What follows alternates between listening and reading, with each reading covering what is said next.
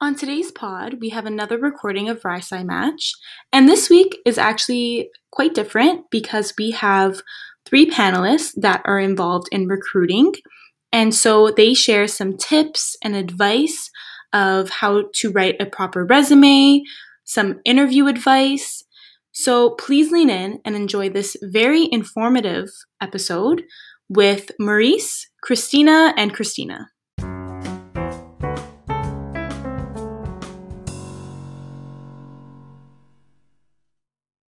And um, so yeah, I just wanted to mention to the panelists that this will be uploaded to the Ryerson University podcast. It's going to be recorded. Um, the theme for today is careers, resumes, uh, CVs, and some tips about job interview interview processes. Um, so we'll start off with a brief introduction. Uh, Christina, if you can just, um, well, there's two Christinas today, so I'll call um, Christina Conforti Chris. So Chris, if you can um, just give, give us a brief introduction about yourself. Yes, hello everyone. Um, so my name is Christina, as Stefania introduced me. I do work for Longo's, the grocery store chain in the GTA. I am the team lead at uh, their customer care department there. So I oversee about 25 people along with uh, the customer care interactions at store level when you're checking out your groceries, getting your food when you're hungry. Okay, great, thank you. And Maurice, a brief introduction. Hey everyone, sorry I'm having some camera issues. Um, my name is Maurice Fernandez and I'm the Career Education Specialist for the Faculty of Science. So at Ryerson, we operate under a faculty labor model. And so what that means is that each faculty has a dedicated career education team. Uh, and so I'm, I'm fortunate enough and privileged enough to work with the Faculty of Science. Uh, so um, I help students kind of navigate the world of work, careers, um, and for some students, that's actually grad school as well. So part of the services I provide is helping students navigate uh, those processes um, and talk about their career paths. So some of them are very linear and others are not so linear. So yeah, and I've been with Ryerson now three years. Uh, and then prior to that, I spent uh, 20 years in HR recruitment. So uh, attracting talent uh, all across STEM fields. Um, and part of my portfolio, part of my HR portfolio is actually uh, early talent campus recruitment. So yeah, looking we'll forward to today's chat. Yeah, we'll get into that a bit later. And Christina, if you want to just go ahead and give us a brief introduction about yourself. You're on mute. Great. Yeah, so I'm Christina. I work at Bell. Um, I've been there for about a year now. Um, sorry, one second. My internet. Did she cut out? Did her internet disconnect? Okay, I'm really confused. Yeah. I see two more recent. I think uh did her Wi-Fi cut out? I'll message her. We can just move on probably. Okay. Um, so we'll go back to Christina, Chris. Um, so what was your undergraduate degree and is the job you're working in now what you always like what you planned on doing? So my undergraduate degree, I actually got my I got an honors in my bachelor's of science. So I graduated from Ryerson in 20 sorry my degree's up here doesn't even say the date 2017 june 2017 is when i graduated um, yeah, so I did, I started off in Ryerson as an undeclared science just in my first year, because just because I wasn't too sure exactly what I wanted to do in terms of the overall science field. And then come second year, that's when I had to choose my major. So I went with biology. Um, however, I ended up working in customer care. So that is a complete like 180 from science. And it, no, what I study does not have anything to do with what I'm working with now, but definitely choosing that science study career path um, definitely heightened my critical thinking skills, which I carry on with me day in and day out in the workplace. So, like, what do you think you gained specifically? Like, just like a thinking in a different way from? from- yeah, definitely thinking in a different way. Um, I'm sure. Are you guys third year or fourth year? Third year. Third year. So I'm sure you guys are very aware of like the workload that comes with a science degree. So managing that workload while working part time. So I actually started off at Longo's just working part time through high school and university, and then it ended up turning into a full time job. Um, but yeah, definitely managing that like full-time work, um, workload of a student. So you're, what is it, 30, I think you're doing more than 30 hours a week, including labs. So yeah. So managing that and kind of, kind of define my multitasking skills and time management skills in the sense that, you know, I have a biochem midterm one day and then the next day I have an organic chem midterm. It's like, how am I going to get all this stuff done? So go, and even I found with Ryerson, the hands-on experience um, definitely helped me with what I'm doing today and like develop my people skills, interpersonal skills, talk, like being able just to be comfortable around people. Yeah. That makes sense. And uh, Maurice, what did you do in your undergraduate degree? So I actually, yeah, I did my undergraduate degree in uh, political science and international justice and human rights. Um, and I was going to, uh, with every intention of becoming a lawyer. Um, so I thought I was going to be a human rights lawyer, and it was going to be me and, and George Clooney. Uh, but no, Amal beat me to it. That's that's okay. She's she's all right. Um, but yeah, uh, so naturally after that didn't work out for me, I ended up in tech for 20 years. So yeah, a complete like 180 and I just got involved in the tech industry uh, in HR and, and, and as a headhunter. So yeah. okay, thank you. And um, so I think Christina, the other Christina, she's not going to come back on. So this is just for Chris. Um, how did you like Ryerson specifically? Like, how was your undergraduate experience like? I loved Ryerson. I honestly wouldn't I wouldn't change it for the world, like what I decided to do in terms of going to Ryerson. It was definitely hectic. Um, you know, a lot of like, I want to say most of the days were really tough in terms of, I know you guys don't commute like now this year, but commuting to Ryerson from all the way from Vaughan was like an hour and a half commute. And then I remember even just like on the go train, I'd be like studying on my notes, just re- writing all my notes. And all these like people who work on Bay Street think like I'm crazy because they're in their suits. And I'm like wearing my Ryerson sweatshirt. I'm like trying to study everything.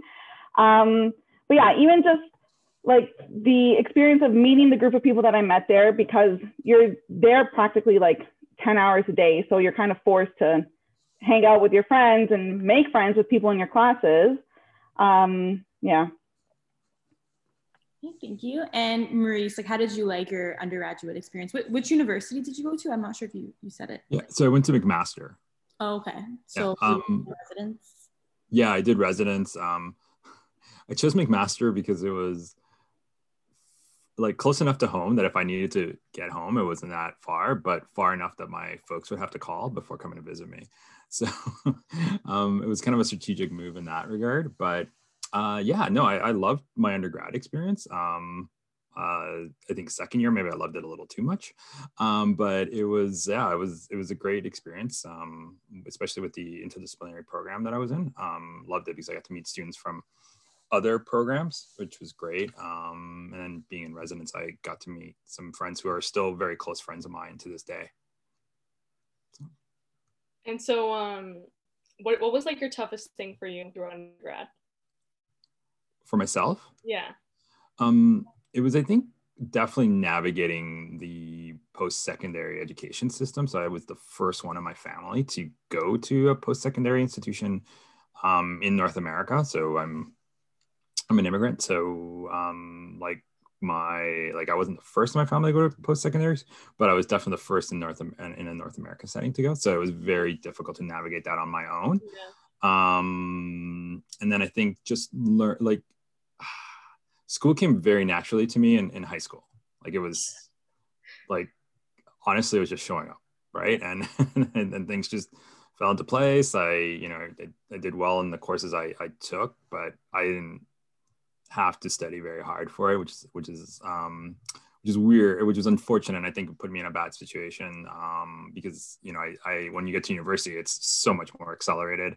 Um, you have to manage yourself. The workloads are different, and you know there's there's and then there's a whole other slew of distractions.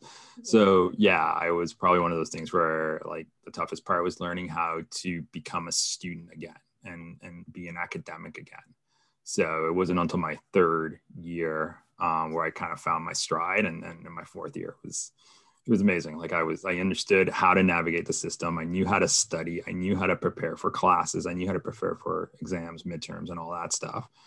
Um, but yeah, I yeah. think that was probably the toughest thing, was just I think that was, that was tough for me too in first year, like learning how to study and the best way to study. And mm-hmm. then transitioning to online, like I think I had it in second year and then transitioning to online, I was like, I have to like figure out what's best for me again now mm-hmm. because like just the way we learned was so much different. The way we were, we were tested like changed completely. So mm-hmm. it's like having to do that twice kind of just like doesn't set you back, but like makes you learn a bit, a bit more mm-hmm. how you learn.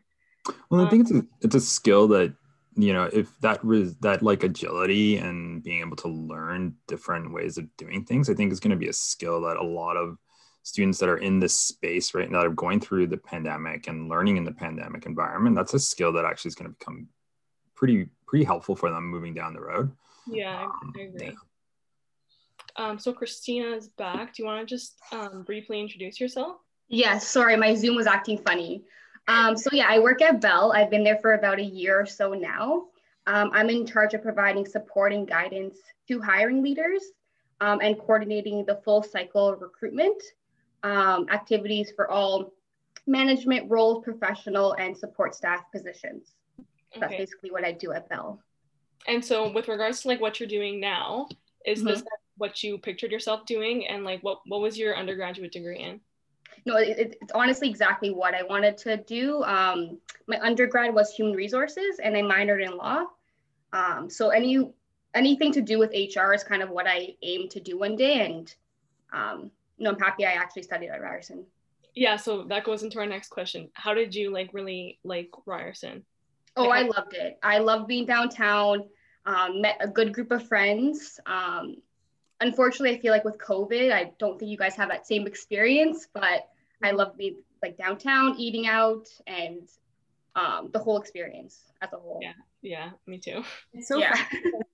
Everyone, like um, Chris and Maurice, did a different program. Mm-hmm. Chris, you did science, and Maurice, you did political science, and you guys all ended up in the same kind of path, just from like different starting points. Yep it's like you can end up anywhere, no matter what your degree is, you can do anything. Thousand percent. Agreed. So, mm-hmm. so um, I think you all had to hire people. So, what is the t- the top quality you look for when you're hiring someone? So maybe Chris, you can go first. Yeah, so I'm actually um, in the process of hiring six candidates right now in my position. So the top quality I look for is someone who definitely I know will get along with my team. So one of the most comforting things I ever heard when I was applying for positions, and this was from one of my former bosses, was don't stress about the interview because the interview means that you're like you're qualified for the position. What the interview is for is just to see if you will mesh with the team that's already in place. So definitely one of the top qualities I look for is just my team is very, you know, outgoing and kind of everyone works independently. So I just want to see, will you be able to mesh in with my team? Like, are you a quiet person or are you more of an outspoken person? Because within my team, like we definitely build off of like mutual respect, honesty, and trustworthiness. So if you don't display any one of those um, like values, it just it, it strikes a chord with me, and that kind of does veer me away. And then also, I find one of the top qualities I look for is just be honest. So in the sense that if I call you, because normally how our our process works is that I'll scan through the resumes and then I'll say, okay, you know, this person, they might not have the experience I'm looking for, but based on what their resume is showing me, like they've been working at a workplace, like let's say two years, three years, they're not jumping between jobs. So that shows me that they're able to hold a steady job. Um, if I call them and say, okay, tell me about yourself and this, this, and that, and then in the interview, they give me a totally different answer, that's where I'm kind of like, okay, but two days ago you were giving me some other answer to this question, but now all of a sudden you've done a 360 on what you're explaining to me. So definitely what I look for is just somebody who's going to mesh with my team and someone who, and even in my interviews, like it's not that I'm reading off a script, I'm bouncing off the questions that you're asking me. So, or that I'm asking you and you're responding to. So I remember this one interview I had this, I don't know, he was using a star method or something like it was this one candidate and he was like just trying to go through this list in his head. And I looked at him, I was like, let's just talk about you. Like, I want to get to know you. Don't worry about your past experience. Like, tell me about who you are, like what you'll bring to my team and all that. And so, what, like, how do you really determine if they're gonna be a good fit for your team? Like, what type of questions would you ask? Or like, So- what you look for in their response? Yeah, definitely. So you can tell when someone's kind of trying to feed you like what you want to hear. So sometimes what I do is like I'll ask them a question to throw them off. So yeah, I work as I mentioned, I work for Longo. So one of the questions I throw them off with is, "Do you bake or do you cook?" And then they're like, "Oh yeah, I cook just to make it up." And then I'm like, "Okay, what do you cook?" And then they can't even put together a recipe, and I'm like, like it's just be honest. That's all I'm looking for. Yeah, no, I agree. Mhm. I have a similar answer to that as well. Like I always look for if they have the must the must haves, and second, if they're confident enough to speak on those must haves the job description requires. So I also find that sometimes people even undersell themselves in the interviews. Um, so really, you know, make sure that what you're applying for, you can really speak on it and relate it to all the must haves and in the job description itself so that the recruiter and the hiring manager can really connect those dots to make sure like you are a good fit for the role. Yeah, I think you guys like. I think it's a nice balance. Like, don't boast and lie, and then Mhm. don't like also don't forget all your qualities too. Like, you make sure you touch upon all the qualities that you do have. So I think it's Yeah. just finding a balance. But something that like I'm not sure about when I'm in an interview, like I like to joke and like kind of be myself and be natural with the, with the interviewer. But sometimes like I'm scared that I look like I'm not professional Mhm. at the same time. What's like a good balance of like, would you rather see someone more like proper and speaking well, or someone more like comfortable and acting like themselves? Like, what, what do you I feel like you have to be personable and you have to be authentic. So, you know, you can't just go through an interview and just hit all the points and be a robot. Like I, I find with me, I'm more comfortable hiring someone who is authentic and who can speak on things and joke around and connect with people um, on that level versus someone who makes no jokes and I don't see anything about the personality that I can think would mesh well with our team. Yeah, and sorry, just to build on uh, Christina's point too. Um, so it's kind of the it's a fine line again between being professional and being personable. Because, say for example, if you're applying for an interview and you show up ten minutes late, Mhm. that right there is a huge no-no in my books. But if I have a candidate who's showing up, you know, 10 minutes early, five minutes early, I'm like, okay, this shows a level of professionalism. And let's say in the interview, I ask, okay, can you provide me with your like uh, references? And sometimes I've had candidates that are scrambling and they're like, oh, I don't have any on me. A professional candidate would have their resume printed out, ready to come to the, and even though your resume might not be required, print out the resume, bring it to the interview, and come with a list of candidates that, uh, sorry, references that, you know, will eventually get that call for you to get the job. Okay, yeah, those are really. Yeah, I have to agree too. Like it's about being authentic. Like you know, like if you if if your like facade gets you hired, then you're gonna have to carry that facade the entire Mhm. time you're working there. So that's gonna be really tough for you. Um, I think yeah, definitely showing your personality is not a bad thing. You know, I you know if just to maybe build on what uh, Christina was saying. You know, I think I, I don't know if the line is as fine as being from being personable professional. Like there are things that you can do to show your personality without any, anywhere coming anywhere close to being unprofessional, right? So, like, yeah, I think it's okay. Um, I know my interview style is always to make people feel comfortable because I want the best out of you in the interview. So it's going to be relaxed. It's, you know, it's not going to be the interrogation, um, but that's just my style, right? Um, the hiring managers I supported, they they ranged the different styles.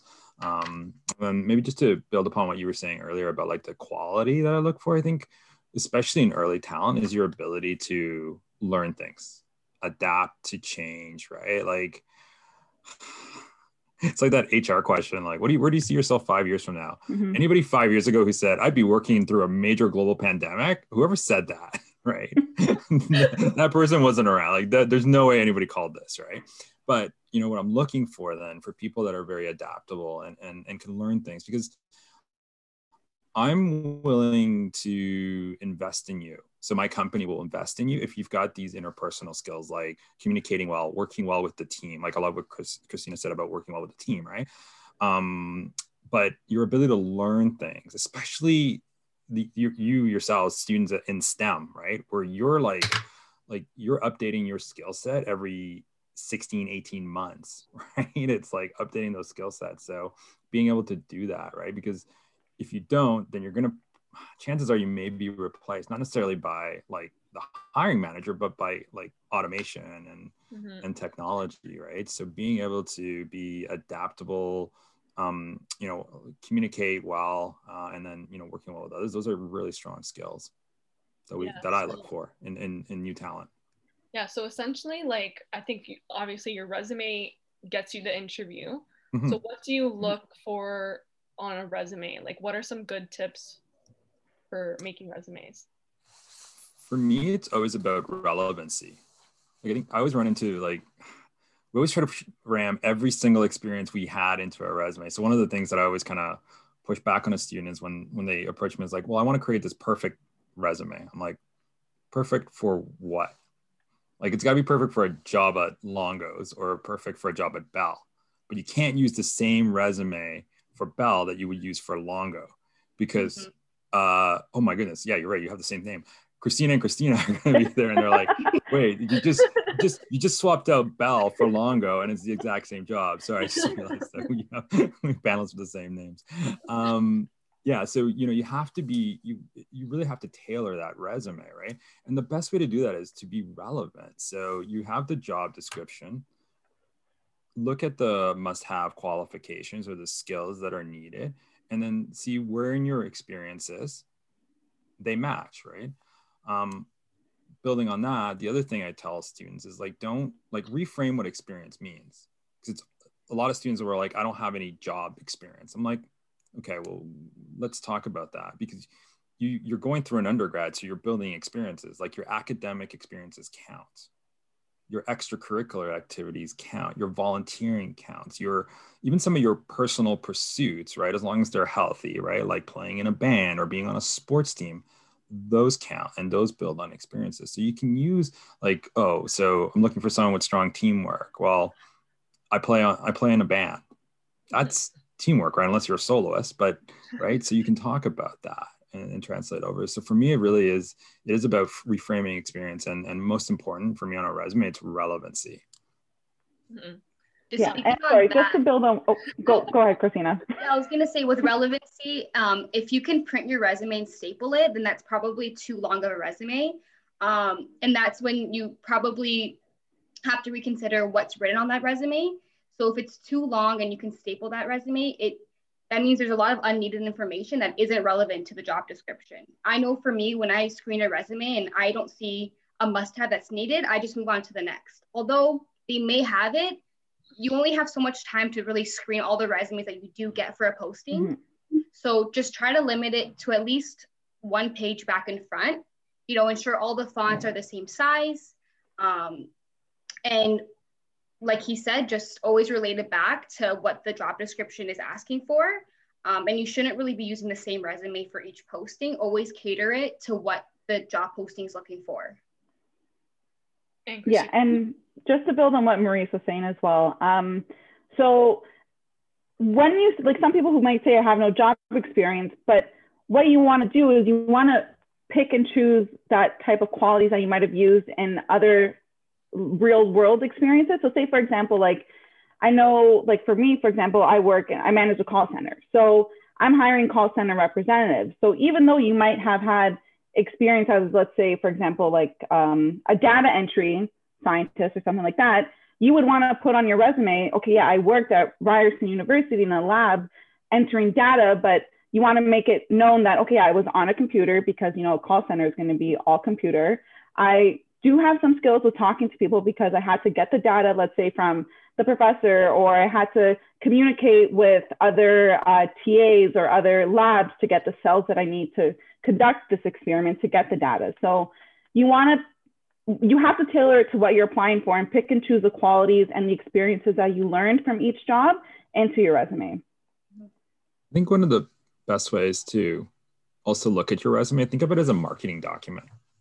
Mm-hmm really just highlights your your the modern resume is about results right? But how they relate to the job that you're applying to. Again going back to um, longo christina and bell christina right? They're going to want two different sets of results right? And sometimes i think and I, and I know that this sometimes stresses out students because well how do i quantify what i did? We'll talk about maybe the knowledge that you gained right? So you, you did a lab. What did you learn? Well, you deep you deepened your knowledge in the scientific method. Or you know what? Before this lab, I didn't know how to use MATLAB. Now I know how to use MATLAB. Now that signals to recruiters and hiring managers that you've learned things, right? Or maybe you got a really great mark, right? Like put that in. Same if you enter a case competition or a hackathon.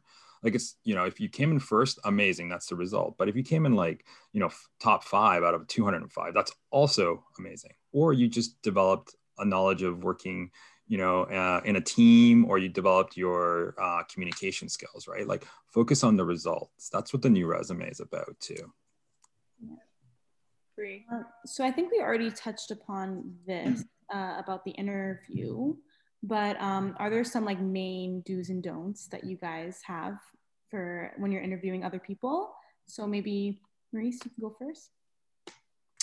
Yeah, so I think for so do like the don'ts let's like those are pretty like pretty standard i think they go across the board even for like again you're applying to different places but like show up on time don't be late right like this when so there is no ryerson time on an interview right? the interview's at one it's not 110 okay. i adore that about you all but not in an interview don't do that so show up on time right like aim to be early but you know don't like you don't show up in the lobby like half an hour early right just be there chill out, relax. It'll keep you relaxed, right? So be on time. Prepare. I can't stress this enough. Prepare about you. Get to know what Longo's does. Get, like yes, it's a supermarket, but wait, like what does that like what does that mean, right? Get to know what Bell does. Bell's a telephone company or a media company. Like get to know what they do. So wherever you're interviewing, do your research ahead of time. Get to know um, who you're meeting with, what their role is. Um, I think the biggest thing um, that sometimes students get really concerned about is um, not being not having an answer to a question. So if I ask you, have you ever had experience with the following? Um, it's okay for you to say no. Mm-hmm. I have not had experience. So never lie, right? So don't make things up. Like I, love Christina's like, do you bake? Uh, yeah, look at me. then she asks the question and you can't answer. That's murder. Like you'll, you'll like Christina will end the interview right there. Like I would, I would like, okay, thanks for your time. Right. You just lied to me. So what else are you to lie to me about? But, so you can say, you know what, I haven't had experience with X, but here's what I know it to be, right? Like like go through that job description and like wherever you have a gap research. What is that thing that you don't know about? What is like you can have a general idea. So i don't have experience with matlab but i know what it does. And my research has told me. And to put your answer really over the top and let everybody know that you're interviewing with that you're capable of learning things. And here's what my plan would be to become more knowledgeable people get really excited in an interview when you don't have an answer to something because we get to now see your problem solving skills Mm-hmm. mm-hmm. Yeah, one question that always stumped me prior was um, if I ever had uh, an issue with authority, like, and how did I deal with the issue with authority? Like, I never, no, nothing to the extreme of like what they want me to answer. So I never really knew what to say on the spot. So I kind of did make it up in like private interviews. like I exaggerated because there's no like real issue. Like I wasn't, nothing really happened. So like, what would you be looking for in that case if, if someone asked like a situational question that like you didn't really experience i think in like, that never... question they're they're trying to see if you're able to adjust to different management styles so there's going to be a lot of different managers that you're going to be dealing with throughout your career so they probably want to see if you're able to um, still maintain that relationship even if something doesn't work out between the two of you and maintain that work mm-hmm. relationship even if the personal level isn't there um, but I don't really know how that relates to your experience, but you definitely could have an idea because you probably did have a manager that you didn't necessarily love, um, but just kind of always tie it back in that you were able to solve the problem together um, and still maintain that relationship as a whole and not interfere with your duties at, at hand. It's probably how I would answer that. Yeah, no, that makes sense. Just keep it general. Yeah, keep it general but if there was like a small dispute, then we would solve it together. Yeah, I think that's that's good. Um, and, so uh, I, sorry, Maria. yeah, I just want to maybe build on on what uh, Christine was saying. Uh, I'd actually maybe push you then on it, or like dig a little bit deeper. I'm like, mm-hmm. why haven't you had an issue with one of your managers? Because and now this is a great opportunity for you then to showcase a skill set that you may have, right? Yep. which is like adaptability or you know maybe i've just had really good you know communication i know how to manage up um, it could be that you've worked with some brilliant managers um, which is also good too but then you know maybe you enter an environment where your managers aren't that strong or they're new but i think you know making any kind of behavioral question you can flip into a situational question right so i haven't had experience with that but here's what i would do in that situation Yeah. Right. Speak on like Um, soft skills. Mm-hmm. yeah 100% right? I think but i think though don't be afraid to lean into it a little bit too right? Because maybe you know like especially with like can you you know tell me a time where you had a conflict on your team? Well i haven't. And here i think this is why i haven't right? I've always created like these great social contracts with the team. The team always knows when i'm a leader like they know what our goals are. And then i'm always communicating with them maybe sometimes over communicating with them on where we are with statuses right? But you know so if you don't have the experience with something, right? I think one is like, how will you become experienced in it? And two, maybe lean into like maybe the skill sets that have prevented you from having those kind of conflicts, right? Which is conflict resolution. Yep. What about when it comes to like exposing your weaknesses within interviews? Like like going back to the like have you ever had a problem with an authority question? Like now that I'm thinking of it, like I think I would be too shy to maybe stand up for myself or like say something. But like would that be like exposing myself too much in like an interview? Like if if I tell them I'm shy, are they not gonna like you know what I mean? Yeah. So when it comes to like that question too, like sometimes like, and it's like what they're also looking for is like they're looking for if you can, if you have that skill set that you look for process changes, you're looking for efficiencies within your job. So it might not be that you have a problem with authorities, but it might be that, you know, I've challenged my manager, I've challenged my supervisor on a certain process that we have within the company, something like that. So it's and if you say no, no, it could mean it doesn't mean that you're too shy. Like for example, if somebody were to answer no to me, I would just say, um, okay, but if you did have a problem, what would you do? So then that's where it turns into like that. Okay, if it's like it turns into a situational question where it's like, if you did have it, how would you react in this situation? Um Maurice, did you have something to add? Yeah, I, building on what Christina was saying, I think, I think if you if you let on that you have like, um, so I think part of the why they so full disclosure, I'm having a struggle with this question because I hate that question. What's Yeah. your greatest weakness, right? like, how do you avoid canned answers in an interview? Avoid asking canned questions in an interview. So I think interviewers are going to get are getting better, right? I think like myself, Christina and Christina are professional interviewers, right? Because that's what we do to hire, like we do in hiring and HR, right? But um, I think so. There's a couple of reasons why I know why that question gets asked, but it gets asked in better ways. Like one of the ways we used to ask it was like, my previous employer, we have this employee benefit where each employee every year gets twenty five hundred dollars to spend on professional development. Stefania, what would you spend it on? right and so so and and again like we just want so a we want to see if you're aware of any blind spots that you have. Mhm. but more importantly what are you doing to address those blind spots right? So if if you do like if like i think going back to your you know original like well I, I have, sometimes i have this issue with self-advocating for myself right? Okay what are you doing to resolve that? That's i think where the real answer lies right? That's where we want people to know right? So like you know i had this awful awful fear of speaking in public to people. So my boss sent me to toastmasters. And i did this you know toastmasters classes. Um, i took some improv classes and you know what? Uh, at last year's uh, all hands conference i actually spoke for 20 minutes uh, to the entire organization. Mhm. that's what people want to see because they're like okay you've addressed an issue you've gone out and solved the issue now you've put it into into play right? Mhm. so it's almost like it's kind of like the scientific method right Hmm. here's the hypothesis i have a weakness here here's what i gotta do to fix it and here's what i'm gonna do to try to fix it Mhm. maybe it worked maybe it didn't but at least i'm trying to fix it right Yeah. i don't know if Yeah. that was a loose interpretation of the scientific method please someone at me if i it I, is think that, but I think that was pretty accurate. I think thank you thank Mhm. you i appreciate that Okay, so we'll move on now. Um, so I'm not too sure if you guys have like input for this, but what are some jobs that you think students like in science particularly should consider applying for? Um, does anyone want to volunteer to go first? Well, it depends. It all depends on what, like, interests you really because like for example when i was doing my undergrad i did like i think it was like a six month contract where i was doing cancer research and i was like look staying in the lab all day looking at cells that was just not for me so you can't i don't know that question is a bit difficult to, for me it's difficult to answer because it's all tailored to what you want so like by the time second year came around i knew like okay I after taking advanced biochemistry, I was like, get me out of here. Like I can't. This is like not my thing right now. so I started leaning towards more, okay, I'm interested in like ecology and the environmental sciences. And then I started branching off more into, okay, I like I like business. Let me take some, I did like economy and environment. Like I did science-based business courses at Ryerson, which are offered, I think, as a professional. Am I saying the is it the correct term, professional elective or professional credit?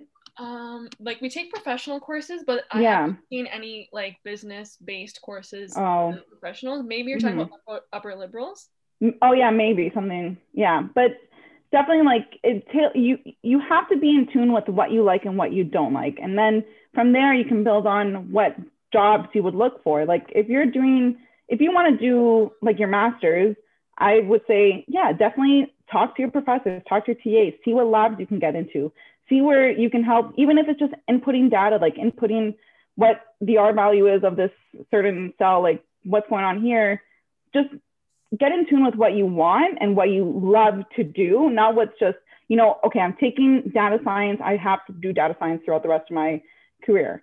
No, get get to know what you like and then tailor it to that way. Even if it's just an entry level position, like as simple as entering in numbers for a lab, that's a great head start towards where you would like to see yourself in a career.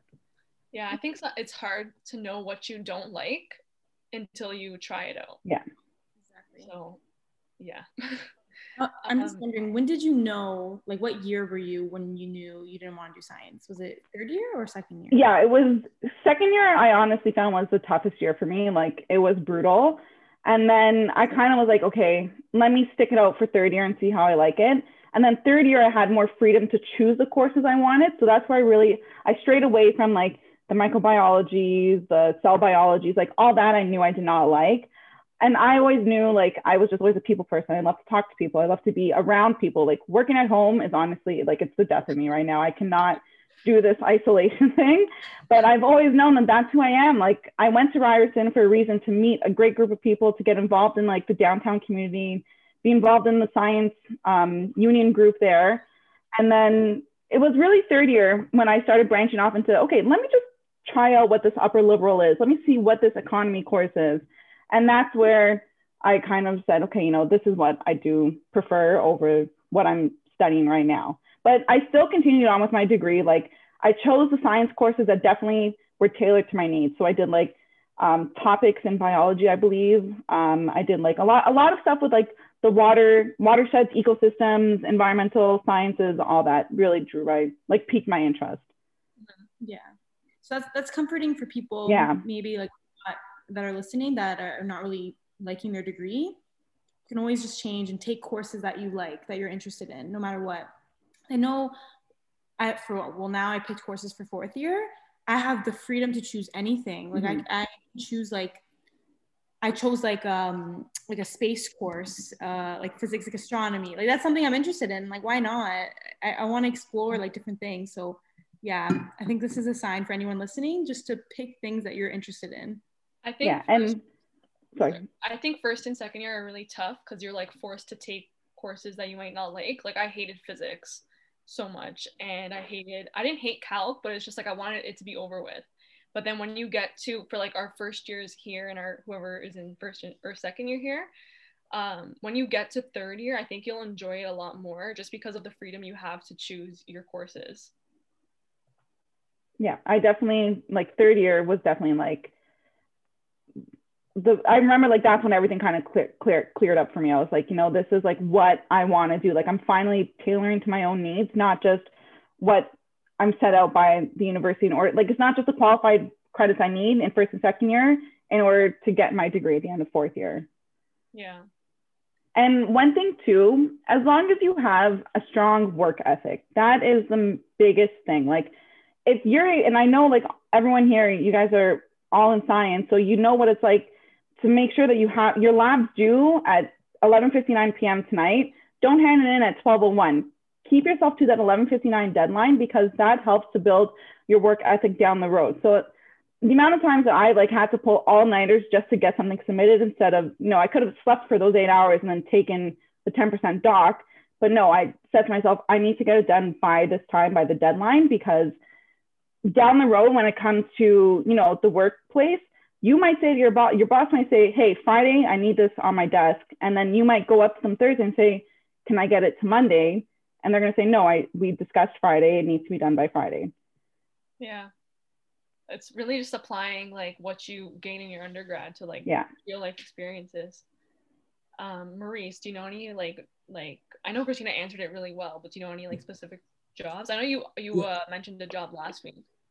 Yeah, so I, I definitely so I, I agree with Christina that it's about like what are you interested in? Like what are you curious about, right? And I think, you know, just to build on what Christina was saying, I think allowing or I feel that allowing yourself to be curious about things is so important, right? And and I love it because it's like you're scientist so this is like a natural inclination for you to be curious about things like because i think those days of like your job being like the thing you do for the rest of your life for 45 years and then at the end of it gold watch. Thank you for your time at bell. Thank you for your time at longos. I don't know if that's realistic anymore right? It can be. Like there's some there's some people that can do that right? And, and i like i hope that everybody has a long fruitful career at the place they enjoy but things change right? So allow you to be, allow yourself to be curious and, and don't think that just because you say i want to be a biologist that's all you're ever going to do right? Like you can do, do things. So one thing I've been looking at though in terms of labor trends, I think I so my, my my feeling has always been is like I look at sectors versus like job classifications and functions. Um, so I feel that a sector that's going to be growing, and this is really good for science students on, on today's webinar, is like the healthcare center, right? sector, right? So like we got epidemiology, immunology, microbiology. I feel that those like nothing like a good global pandemic. They're like, hey, you know what? That we should be paying more attention to what's going on here, right? So I think that's going to be really growing, um, and that space is going to grow. And then you have the associated jobs associated with that, like that was that was sorry that was redundant, but you got the associated roles that um, come out of those. So like lab technicians, whether they're in chemical chemical technicians or, or bio, biology technicians, right? So you'll see a growth in that role. Um, biotech is going to be growing quite a bit. We're living longer. Um, some of those, some of those, uh, as a result of some of these technologies, genetic counselors is a growing field. Uh, I see quite a bit about that, and then health analytics, right? Like Fitbit your Apple Watch, your your phones are keeping track of your health analytics, right? So that to me, I think is a growing area too, tied to data analytics and data science. I think so students like always like, well, I want to be a data scientist. Oh, okay.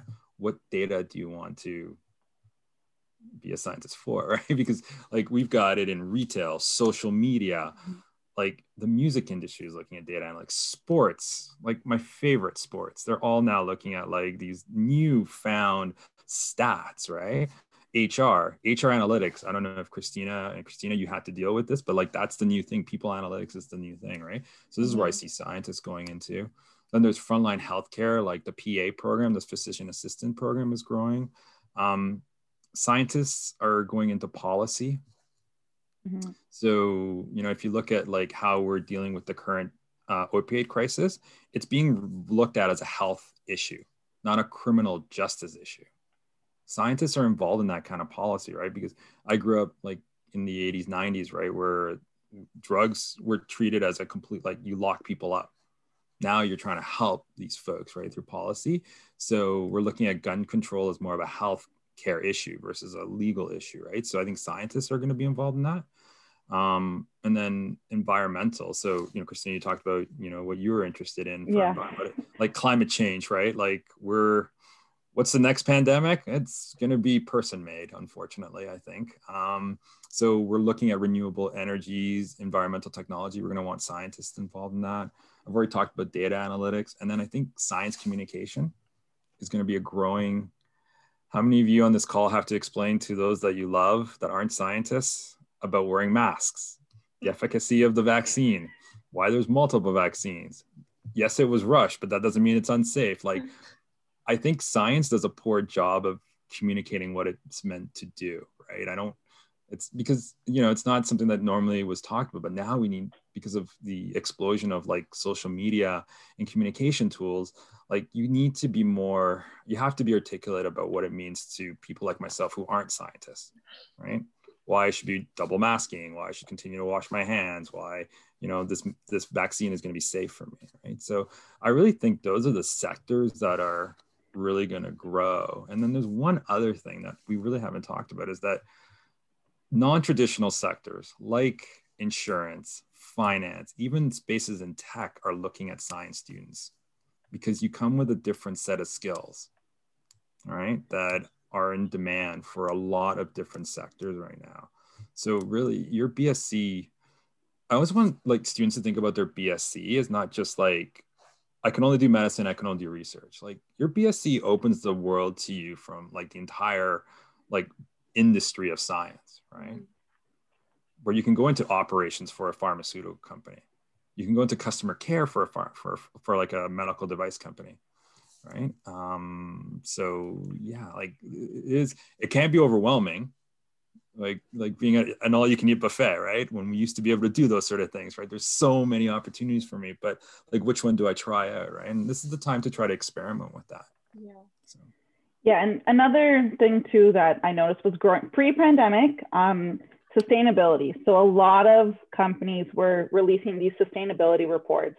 So and if you go on a lot of companies websites they now have just a certain like tab that's for strictly sustainability. So that's another growing sector as well. It's like every company right now, if you go on their website, chances are they probably are hiring somebody to complete these sustainability reports. So don't get scared because it's, let's say it's Bell Canada. Don't be scared that you don't have any experience as like a mechanical engineer or you're not, you're, I'm just a biologist. But no, you have that sustainability um, knowledge where like you were dealing with your environmental sciences, you have that background in science. So that definitely is a growing field as well. And I know like for myself, so Longos, we also own Grocery Gateway, which is our online delivery service.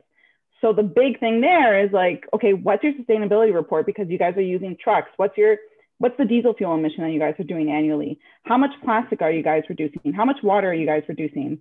All that stuff. Yeah. Grocery Gateway even has like this eco fee. And people mm-hmm. people people are always like, what's this eco fee that I have to pay? And like if you go, if you like click on like what's the eco fee, it like shows you like, oh, like um, I'm pretty sure it says like we fund um, research for sustainability, um, like the lighting in the warehouse, the trucks, and like the bag, like all that. Um, but yeah, I think that was great. Uh, Christina P. Pellegrino, um, do you have anything to add? I feel like you guys really touched base on everything. I honestly don't have much else to add to that question, but um, yeah. Okay, yeah, thank you um, and we'll um, move on. So, what advice would you give to your second year self now that you are where you are? I would say to be patient. I know um, when I was in second year, I kept thinking, what am I going to do? What's my next step? Who's going to hire me with no experience? I think how I see it is that whatever work you put in is what you'll get back. So just keep up what you're doing now and work as hard as you can, and it will it will it will eventually come where you'll find exactly what you're looking for and um, yeah so i would just say just be patient with the with the process yeah thank you and maurice you were laughing before I was kind of hoping you wouldn't catch that. Um, so yeah, well, my, oh no, my camera was on. Um, yeah, you know what? I think, well, A, it was so long ago. Uh, B, you know what? I'd like to go back and tell myself to be to take a more active control in my like professional development right? Like it was you, you when you're in second year you're like oh i have all this time to figure this out or i'm just in second year. What do i have to think about my career? I've got like two more years i, I gotta get by stats. Like i can't even think like i had a stats final that's preventing me from getting my honors degree. It's gonna kill me right? But I just wish, like, yeah, I, I taken advantage of some of the systems in place. Like, you know, you like not like and I know this is a bit of a shameless plug for the uh, Ryerson Career and Co-op Center, but like don't wait. Like I shouldn't have waited till like my last semester of my fourth year to go. Oh, we have a career and co-op center here, right? Like, oh, we have like leadership development skills here, courses here. Um, like I shouldn't do that in my my final year, right? So like take a more active role in your in your um in your in your professional development like it's never too early to start. And even if you don't have like a direct line of sight into what your career future looks like like it's okay just to go in and say i don't have a clear line of sight into what my career looks like when i graduate. That's okay. Like that's what we're here to do to support you. So i think just yeah taking more advantage of that and and maybe less less pub nights in second year yeah Thursday night pub night. Just you know, you didn't really need to go to every one of them. that's the other thing I would probably tell second year Maurice. um, and Christina, since you like took biology at Ryerson, what would you what advice would you give to us? Yeah, so it's funny. Maurice made me laugh about stats because my advice was literally going to be like, "Don't worry about that stats final. You just failed." Like, it's like that. I just remember, like, looking back at like my first and second year, I was just like, my advice I would say is like don't just don't focus on that that grade you get. Like don't if you get a C, it's okay. You can make it up on the final. You can make it up on your next assignment.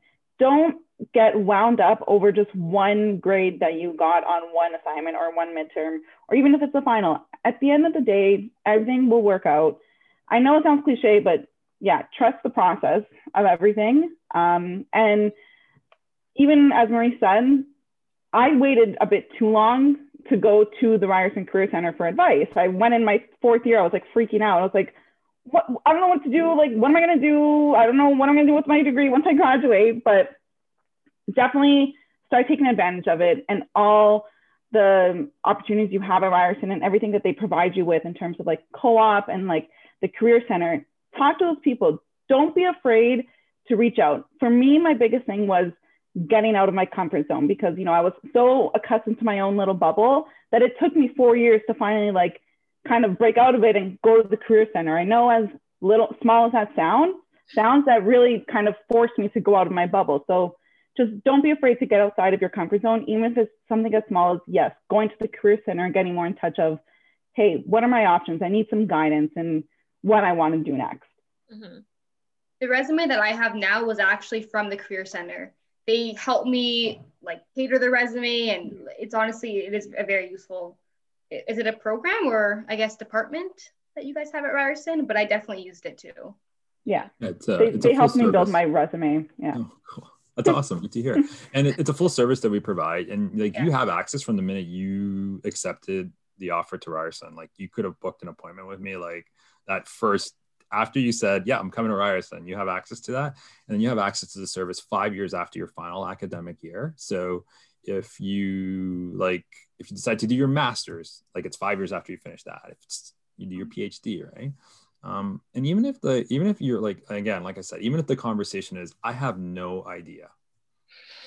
I have no idea. Like, honestly though, seven times out of 10, like 70% of the time, you actually do like I'll have a student come in and it's like I have no clue, and they'll tell me three different things. I'm like, you know, those are like three different career paths you can totally follow. And like, really, it's, yeah. So it's yeah, it's like it's there. Just I think yeah, being like taking that active control and like taking a course like this, like RYSCI Match, fantastic. Like because mm-hmm. not only you get to hear from like industry professionals like myself, Christina and Christina, but you get to hear from your profs, researchers, PIs, right, on how they like traveled through this and like they can give you their insight too. So have conversation with your professors your tas um like it's very rare that i've run into someone that doesn't genuinely want to give you a tip or some advice or even just help. Yeah. Um, we have a question in the chat for you maurice. How do we get in contact with the career and co-op center? Can we just yeah. i should uh, i will put that in. Uh, so every uh, so i'll put the link into the co-op site, um, the Career and Co-op Center site. Like, Sorry, I remember, we're, we're I remember when I like booked an appointment with you, I just emailed you directly. You can also do that too. Now you can actually, so there's a little book an appointment tab here that actually gets access to my calendar. Um, but I understand that sometimes I, it's hard to book an appointment with me. And since I've been in this course with you all since, since can't remember January. Yeah, um, you can email me too, and just email. Just actually do me a favor though. E- look at the calendar first to see if you see something. If you don't, then you can email me here, and Uh, also, someone else had a question as well. Sorry. Yeah. That's okay. You can email me. Uh, just tell me what your schedule or, or do me a favor and like um, attach your schedule. So that way I'm not trying to go back and forth with you like four different times to find a time. Um, but yeah, try, try through the system. I update the booking every Friday. Uh, hot tip, it's usually up by like 9.30 in the morning if I don't have a, uh, a nine o'clock meeting. Um, it'll be updated every Friday for the following week. But I understand sometimes it's difficult. You can't find a time. Just just email me too. All right. Don't don't but don't let that be a barrier. Um, and if you can't get an appointment with me, my colleague uh, Katon can also support you, who's actually a neuroscientist um, postdoc. So if you want to talk about like career switches um, and just talk to another scientist, he's available too. Okay, perfect. Was there um, another question? Yes, someone asked if uh, anyone has taken a minor. I personally am not taking a minor. Either. I, I wish I took a minor in psych, but I'm just wondering if that actually helps with anything. Like I, I don't know what advantages that gives really. Actually, Christina, you said that you took a minor in law. Yeah. Um, I think it did honestly help with my getting into Bell because the must-have was employment law knowledge. So I remember in the interview they asked me that experience, and I and I said, oh, I actually minored in law, and I learned that in um, in a couple of the courses. So I think that honestly kind of landed me the role that I have. So to take a minor, you have to take a certain amount of courses. Is that all it is? Yeah. So instead of taking one course, you just take the one that is strictly for the minor itself. Okay. So it's not. It's honestly not too challenging. Yeah. Sorry, Christina. I didn't mean to speak over you. I think at Ryerson it's six credits and a specific okay. topic, right? Gets you a minor. Mm-hmm. So um I like yeah, like Christina said, like I think it's a it's a great way. So I took a minor. Um yeah, and actually it comes up a lot more now um in conversations than it does like than my major did. Um because it like it was a great conversation starter and also I think some some people were curious about it when I uh, when I did it. But um yeah, I think it's a great way for, especially if you've got like an interest in that particular field, right? Or that particular area of study. I think it's a wonderful way to round out your career.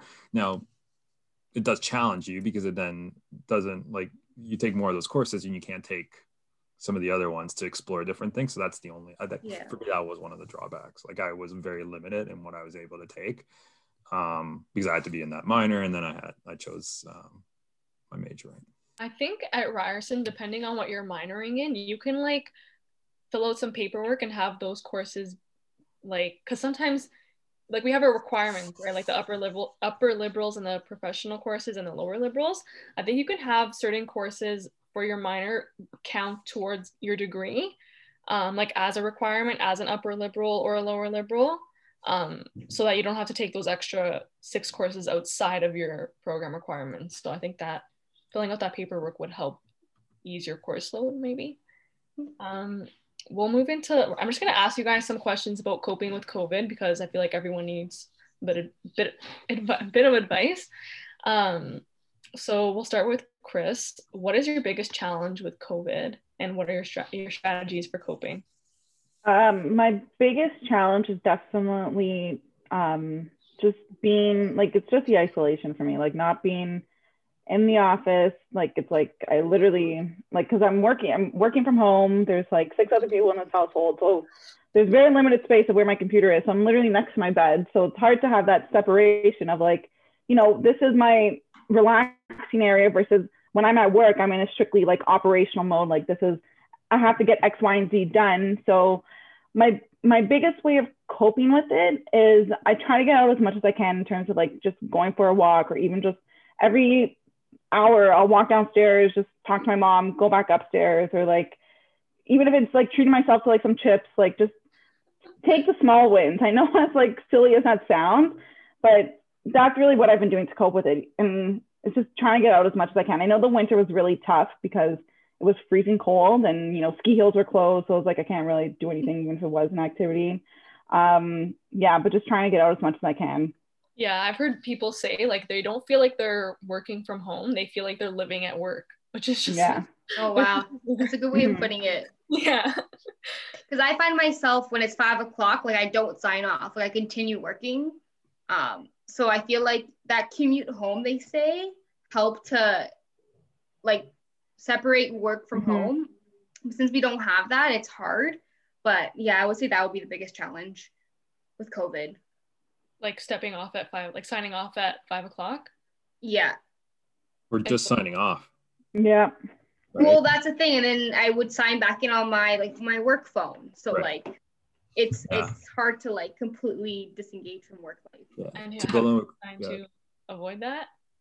Like how Sorry. is your what's your like strat no, I'm talking to uh, Christina. What's your like um like how do you try and avoid signing I back? feel like now I say, okay, five o'clock, time to go for a walk outside.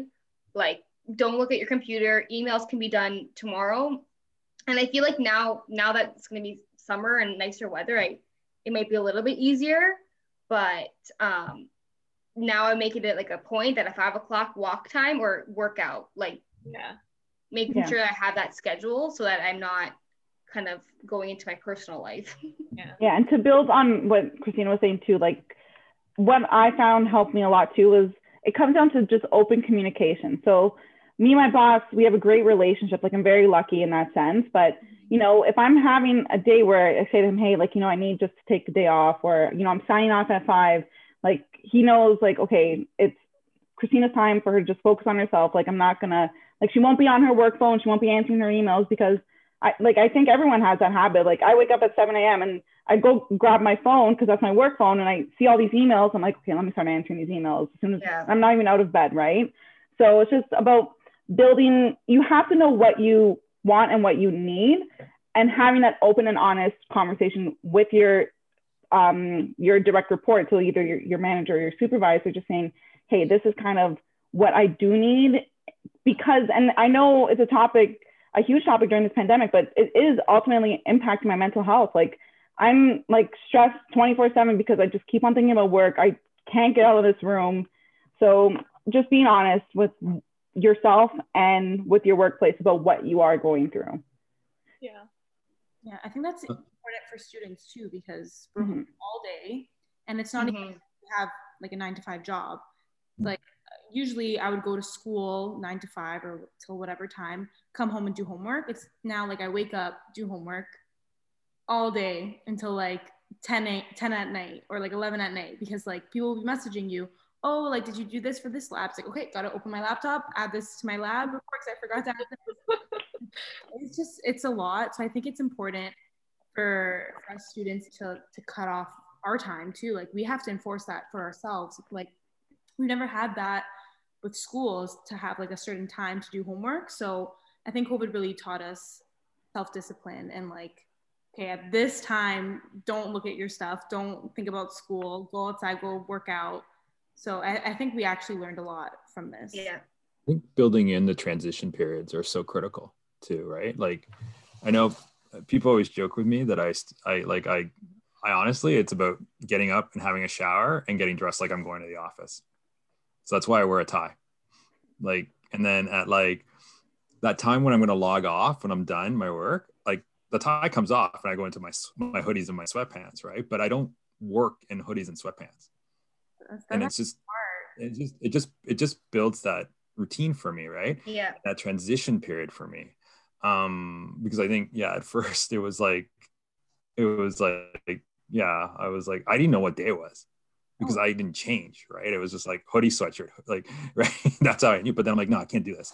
So I would get up shower put on a shirt and tie and pants right? And it's like like you're dressing to go to the office. And i think you know as a student you can do the same thing right? Like it's really easy for you to roll out of bed and then go right to the like go into work. So building that routine that you would normally do like where you roll out of bed get some breakfast shower change like if you're going to class classes right so and like yeah and then just trying to simulate commutes for myself right it's a little bit hard in the winter because i usually walking in the cold who enjoys that but like that like I would just pretend I'm walking to Union Station. So that's a 20 minute walk from Union to Ryerson. So I would do a 20 minute walk and I would put on like, you know, my my uh podcast. So always like a sciencey based podcast in the morning because that's what I did on my way because I have to understand what you guys are all talking about.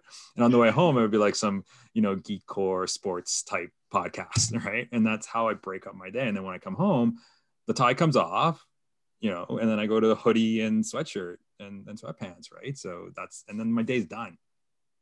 Right. And I have to be disciplined with that on that. But yeah, I think and like having those transition periods for yourself, right? Uh, and I know that's for some of us, like we don't like we work where we sleep, right? So then just wake up, do your morning routine. Don't go right to the computer, right? Try to try to build those in. But uh, I do miss the freedoms that you know. I do miss the freedom. I miss the freedom of going into work, seeing you all on campus. Like I do miss that. So yeah, and I want to I want to ask the Christina's the question you brought up last week. Like, what if we like when we hopefully go back to normal? Like, what hmm. would you not want to change? Like, do you know do you know what I mean? I like that. Well, with COVID, you're saying like yeah, like what would you not want to change for when we go back? Like when you go back to the office. I honestly love that I'm able, like, for example, my walks at five o'clock. I would never have done that if it wasn't for COVID. I would come home at like seven o'clock after I commuted home, and I would just get ready for the next day to wake up at six thirty in the morning. So I feel like that balance I really would miss. So I don't know if maybe if we go back into the office, I can leave earlier so I can come home at five and maybe start earlier so I can have some sort of life after work. Um, I don't know. Yeah. and uh, Christina, what would you want to say the same?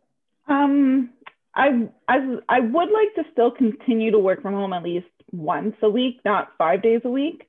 Um, only because with COVID, I feel like everyone really has a new appreciation for like work life balance because at the beginning there was no work life balance. It was just work, work, work, work, work. Like we weren't used to this. So it was like, oh, let me just check my emails, let me respond, let me take a call, like let me jump on a meeting right now.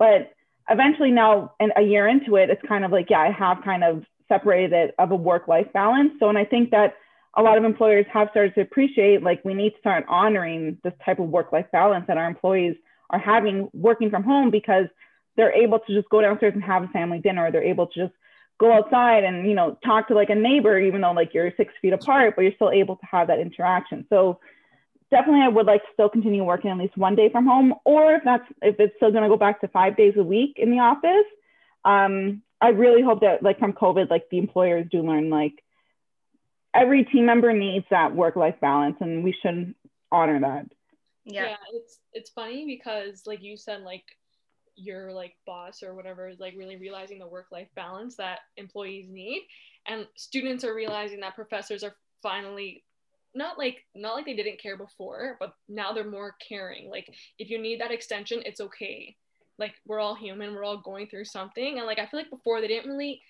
think about like people are going through their own stuff at home and like now they're kind of forced to think about that because like we're stuck in our home so whatever you're with you can't really leave that right Mm-hmm. Um, so yeah, I just think like it kind of clashes. Um, do Julia, do you want to do breakout rooms now? Um, I'm not sure. Like, I think we should just do more of like a group okay, discussion. That's fine. I like the group discussion. yeah, group discussion. Me too. I'm learning stuff. I'm learning. I know. so, yeah, like, yeah, no. Does um anyone from like the audience have any questions? Um, Julia, do you want to stop recording?